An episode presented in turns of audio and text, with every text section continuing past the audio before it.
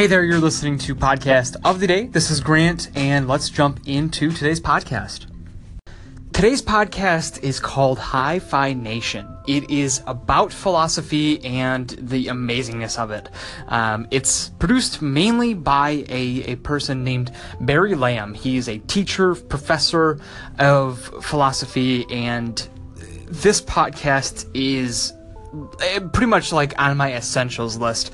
If you want to get into uh, the world of podcasting, if you and if you especially want to learn some stuff about philosophy, Hi-Phi Nation is your go-to. It's gonna, it, it just has to be up there because it's so it's so good. Um, it's definitely like top 10, top five of my favorite podcasts that I've ever listened to, and Barry is magnificent at making philosophy accessible and easy to learn and digestible, um, and and so many more things. So, um, I really, really can't wait to show you this. I have a couple of clips to show you, and then I have an exclusive interview with Barry from Hi-Phi Nation. So, um, I I don't want to wait any longer. Let's jump into the clips. But there is this kind of gendered oppression that men have endured, and it has a lot to do with violence. And you see this not just in the military, but Men are much more likely to be the victims of violent crime than women. The pressure to engage in injurious sports. I am saying that men as men have been asked to do something quite burdensome. Tom Digby. The higher suicide level, the fact that men die at younger ages. One explanation that I've sometimes considered is that men simply don't take care of themselves as well. They don't take care of their health, they don't seek medical help, and they don't seek emotional help.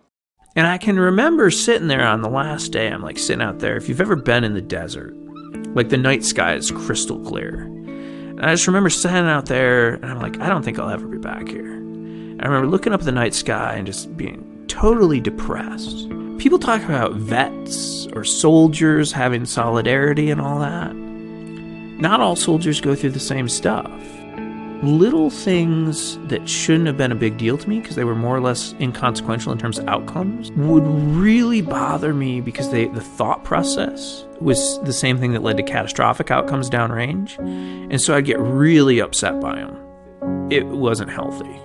And I realized that part of the way through. And I said, you know, ultimately, I just I need to leave for all parties. I don't hate the army. I love the army in a lot of ways. This isn't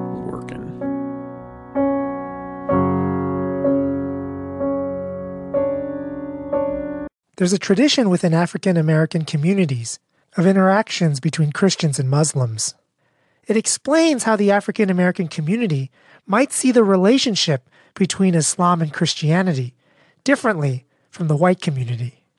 Surprisingly, this view of Islam is actually historically longer lived than the view of Christianity and Islam as incompatible religions. Professor Paul Griffiths. Christians have responded to Islam from the beginning of Islam. The earliest detailed discussion of Islam by a Christian theologian comes from the 7th century, only about three decades after Muhammad, and that's by John of Damascus. And he categorizes Islam as a Christian heresy. That is to say, it's a form of Christianity that's got some fundamental things wrong. Uh, and that way of thinking about Islam went on for a long time. I would say it was the dominant position among Christians about Islam for 800 years. It's only much later, really beginning in the 14th and 15th century, that Christians begin to talk of Islam as a different religion. And that's partly because the evolution in the idea of what a religion was was going on at the same time. And you don't get that position as standard really until the 15th century. How much power do you think dead people have over your life? If you think the answer is very little, ask yourself this question How much influence on the world do you hope to have after you die? How do you think other people would answer this question? A lot of people, dead people, are still getting what they wanted. They're exerting their power long after they've died, and all of us are doing it for them. From Duke University, you're listening to Hi Phi Nation, a show about philosophy that turns stories into ideas. I'm Barry Lam. The show today, The Wishes of the Dead. It's about how much money we spend satisfying the desires of people who died a long time ago. These dead people aren't going to complain if we stop serving their interests. So why do we do it? Why do we keep doing it even when things are so different from 50 or 100 years ago, when these rich people were writing their wills? And why do we keep on doing it even when the wishes of the dead conflict with the needs and values of the living?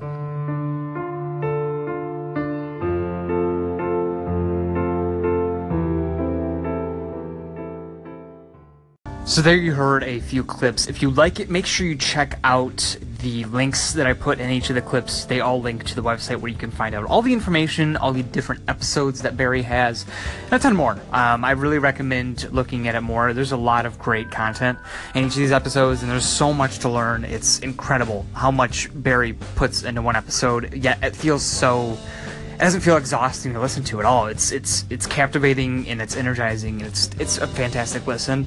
Um, I, I really recommend it. Out of all the things that I've recommended, this is one of my top ones. And if you've ever listened to it, actually, feel free to call in and let me know um, what, what your thoughts are on it and all that good stuff. But anyways, I have an interview with Barry and I want to play that now. So here is the interview. Uh, my name is Barry Lam. I'm the host and executive producer of the Hi-Phi Nation podcast.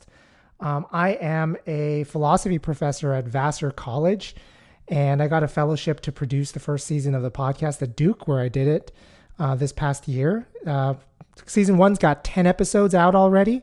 The show is uh, the tagline of the show is a show about philosophy that turns stories into ideas. So it's really one of these, um, you know, I'm not embarrassed to say that it's really modeled a lot on a lot of these narrative podcasts that try to bring big ideas through narrative storytelling. And in this case, um, the big ideas aren't from science or from, you know, like psychology or anything like that. It's from philosophy, which is this kind of hum- humanities discipline that has this like 2000 year history. But a lot of people don't know, but, you know, it's not about reading and thinking about old dead guys. It's actually a lot of people today are still working on the same kinds of issues and writing about them. And so the show is bringing those kinds of big ideas, but through but through storytelling, through journalism, through history, through um, law, through you know the kind of thing that people are familiar with if they listen to a lot of podcasts. Well, I gotta say, uh, Hi-Phi Nation has definitely been on my list of podcasts that I've wanted to highlight for a long time now. I just never, I guess, I never reached out. But I'm so happy that you are uh, that you're on board with it, and I've, I've been a fan of the podcast for a long time now, so I'm super super happy with it. And I want to ask you, how did it really begin for you? Uh, like, were you always into podcasts, or was it just sort of a thing that came about all of a sudden?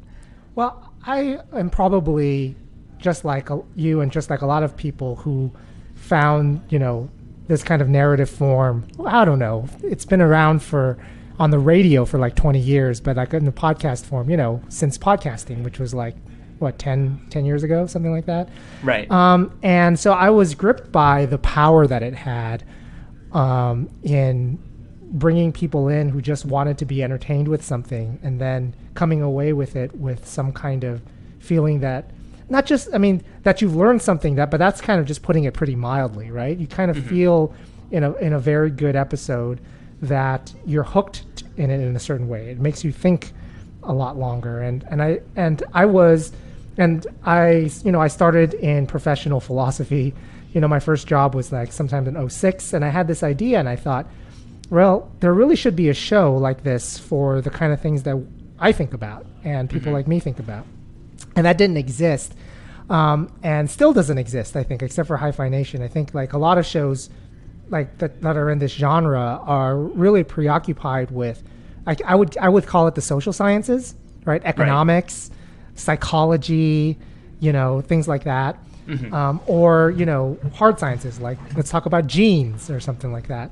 And, uh, and so I always wanted that show to exist. And then I was sitting around, I was called to the, the U.S. Military Academy at West Point, um, which is, I don't know, like an hour from where I work, uh, hour north of New York City as well.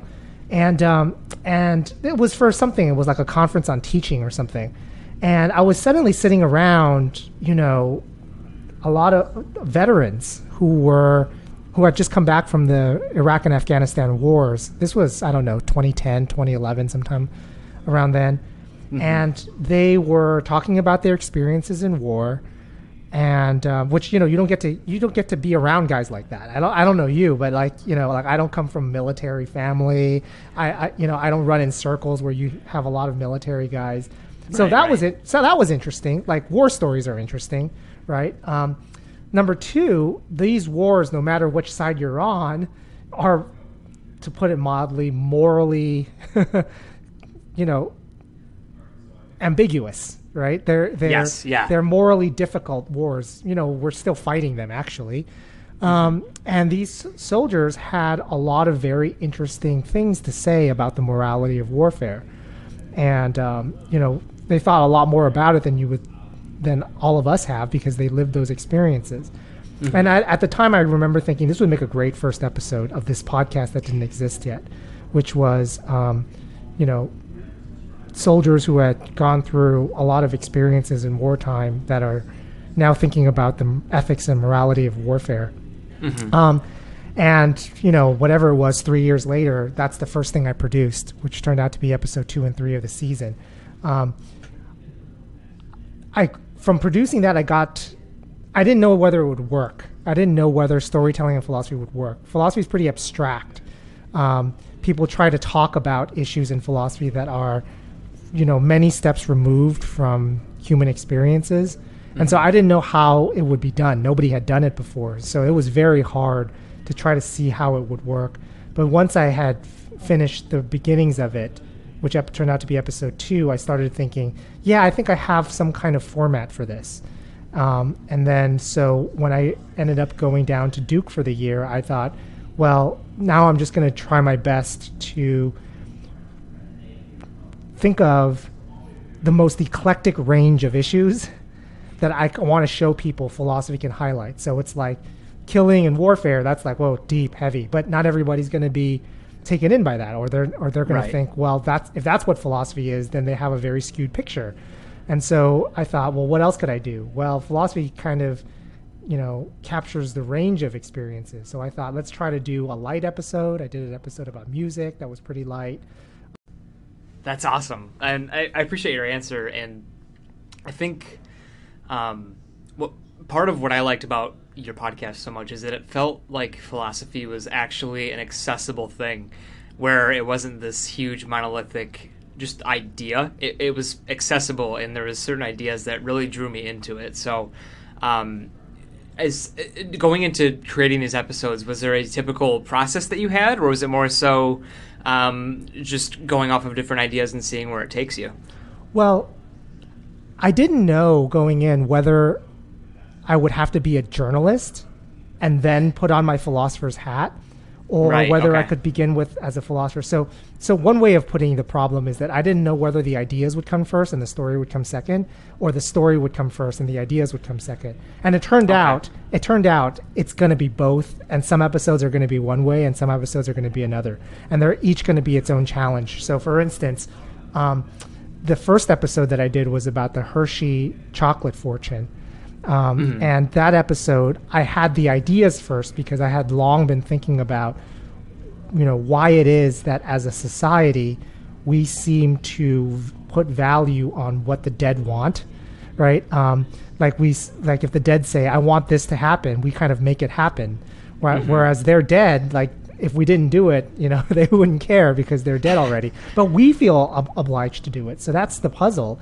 And I've always had that as an as a as a question in my mind.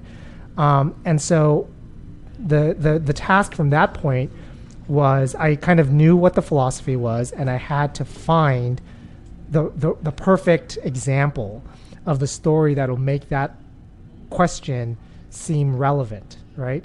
Um, right, right. and so so a lot of episodes turned out to be like that so like i had the idea first and i was like okay what's the right story out of like the 10 stories that i can find that will make it most you know come alive for people that'll draw them in right because yeah. because f- people who are in philosophy or into it actually don't care about the story that much they're so into the idea already that they'll just be willing to just talk about the idea in the abstract but that's not what i wanted my show to be other times you know i would come across an interview or something that i just can't I just can't not do that interview and not air it as a show. But then it's like, what's the philosophy here? Like, it's just somebody who has like a cool, interesting thing to say. Um, and then that's a bit of a stretch. Then, then I have to start thinking long and hard about what question this raises that would be interesting. So a, great example of that would be like the music episode. Like I did a show about mashups, which was you know it was just a show about mashups. Like what I turned out, it turned out that I had access to people who were you know mashup artists and like these scholars who like did analyses of mashups, and I thought like I didn't have an idea for an episode ahead of time. I just thought, well, that's kind of fun to produce a music oriented episode about something Right. that's kind of weird and um, and when I had all of that footage, I was like, I mean, what's the issue here, right? Like, what's the issue that is, you know? And so I had to think really hard about that. And luckily, like in that case, it's like something that I'm used to doing because that's what I kind of do for a living. I kind of think about like issues that are questions and stuff, and then and then like try to try to try to teach them and, and so on. And so so in that in those cases, sometimes I come across a story that's just too good to pass up, and then I have to think about what bigger questions that they raise, and then who has talked about those questions, that kind of stuff. That's the process. Okay, interesting. Um, do you have a, a specific episode you'd recommend for any listener who wants to jump into it, or are they pretty all easily easy and ready to jump into? I think they're all very easy and ready to jump into. I'll tell you what the fan favorites so far have been. So episode one, I think, has been the one that is, you know, like most most accessible because you know there's a gripping story there about this guy who left his fortune to a orphan school for white young white boys and and so on and then there's a battle for for the money and so on so episode one the wishes of the dead and and that's a topic that's pretty accessible i think people can understand that topic pretty well um, Right. in fact the the episodes that turn out to be the most popular are that one i have an episode um, on uh, I have an episode that features the filmmaker Errol Morris. Um, that was pretty, um, pretty, pretty popular. The ones that I like are the ones that are a bit weirder. Like, so I like the music one a lot. I like, Yeah. yeah, I like episode four, which is called "The Name of God," which uh, that's that's the uh, episode about the question whether Christians and Muslims worship the same God, and that turns out to be a like complicated philosophical question. Absolutely, it's not, yeah. It's not. It's not just something that you know religious people can just say yes or no. You know, it's like well, there's actually it's actually really hard, and here are like the hard issues. I actually like that one a lot. It, it follows the story of a woman who was actually fired for having the wrong view uh, Wow, about okay. that. And so I would say episode one, episode four. I would say that those those would be my my picks. Episode four would be like a producer's favorite. Episode one might be like a fan favorite. Is it? It's just you working on it then, without additional help or anything? Uh, yeah, I have a couple of assistants that I had for a month in the summer, and b- they helped me do a lot of transcribing. You know, you when you interview like a you know hundred people, you can't do all the transcriptions yourself. Yeah. Um, and so, and next year I have to think about whether I want to, you know, bring somebody in professionally to listen to episodes and help me edit them. But so far, there's no plans to. I mean, so like I want to, but you know, so far it's been like written, recorded, edited, everything. Yeah, is, is one-man show. myself. Yeah, and so and so I, I'd like more, but you know, I have to make do with what I have, and so Absolutely, I have to, I have to rely on you know my own brain at this point. I think it's phenomenal then that it was it was you putting in that work. That's insane. Um, so, in your teaching uh, job, do you you talk about the podcast at all? Is, are they two separate things from one another? I haven't. Um, Okay. I think I will starting now. There's no point in putting all that work in and have being that as a big part of your life, and then have your students not do that at all. Like have your students Right. take a really traditional. You know, up until this point, I was a pretty traditional instructor. Here's your readings. Here's your syllabus. Here are your essays, and you know, I I hope, and I'm going to change that. I don't quite know. I'm I'm actually asking a lot of my colleagues in like colleges across the country to like bring the podcast on board, and a lot of them will. So that's going to be interesting to do. But but That's it's but fantastic. it, yeah, but it's also one of these things where where it's a new thing. Like it's not, we don't really know how to teach with this kind of stuff, right? And Right, so I have to make it up as I go along there too. Um, but but I'm definitely going to incorporate it. You know, I think like maybe every episode. Well, what what you're allowed to do in a college class is you can go in depth, right? Um, so the so a lot of the things that I have to skirt over on the podcast, we can actually read an article and talk about it for 45 minutes, an hour and a half in class. And so like so that's one thing I'm going to do. I think I'm going to be able. We're gonna I'm going to let my students go in depth where the podcast just brings them in to a topic. I don't think I've ever experienced a because I'm a college student myself. I feel like um, I don't- feel like podcasts really can apply in a lot of the curriculums that we just have set up right now. But it's kind of an interesting idea that maybe it could play a part in some sort of teachings in the future, or even like right now with you. That's that's really a different idea. Well, you're you're a college student. I'll tell you I'll tell you a, a, a dirty secret about you know things, right? Um, uh, the curriculum is what we as your professors make of it. In America, right. we have Very as true. much freedom as possible to teach whatever we want. Uh, Mm-hmm. It's not true in other countries. Actually, it's not even true in the other countries where we admire, like Mm-hmm. Britain or you know you know France or something. And so we are surprisingly people talk about like liberal professors we are surprisingly very conservative as instructors right we generally teach what we were taught um, and we think that that's the generally the right way.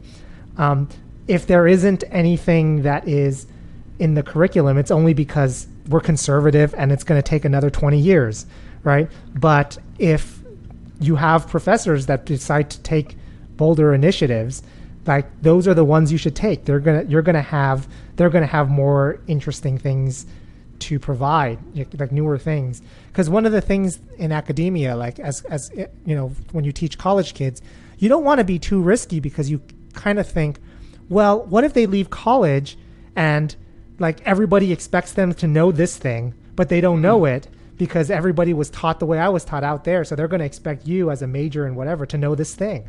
And so Yeah. that's why we worry about so we are conservative because we think it's it's doing you good right Um, Yeah, yeah, yeah. but on the other hand like that just means that you know by the time you know podcast narrative journalism this this whole genre gets incorporated it's like 20 years behind the times right? Like the Yeah, genre yeah, would exactly. have moved, moved along. And so i i've been like that. I've been teaching for 10 years. I've been like that. But now i'm thinking you know i have some more freedom. I have enough confidence in thinking that you know what? Like i'm going to do something more interesting in the classroom hi-fi-nation.org that's hi-fi with a P-H-I, right? H-i-p-h-i nation.org um, you'll have links to wherever else you can find us. We're on you know apple podcasts stitcher all of the podcatchers. We are on soundcloud.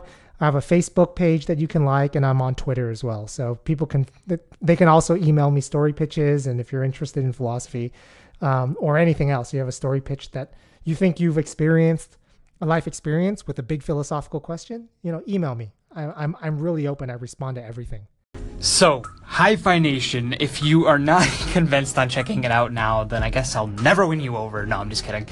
I love it. I think it's probably still in my top 10, top 5, like I said earlier, and I hope you did too. If you did enjoy it and you listened to it and you you, you followed through and all that good stuff, let me know. I, I would really love to talk about it with you or love to talk about any podcasts in general. So feel free to call in let me know what you think.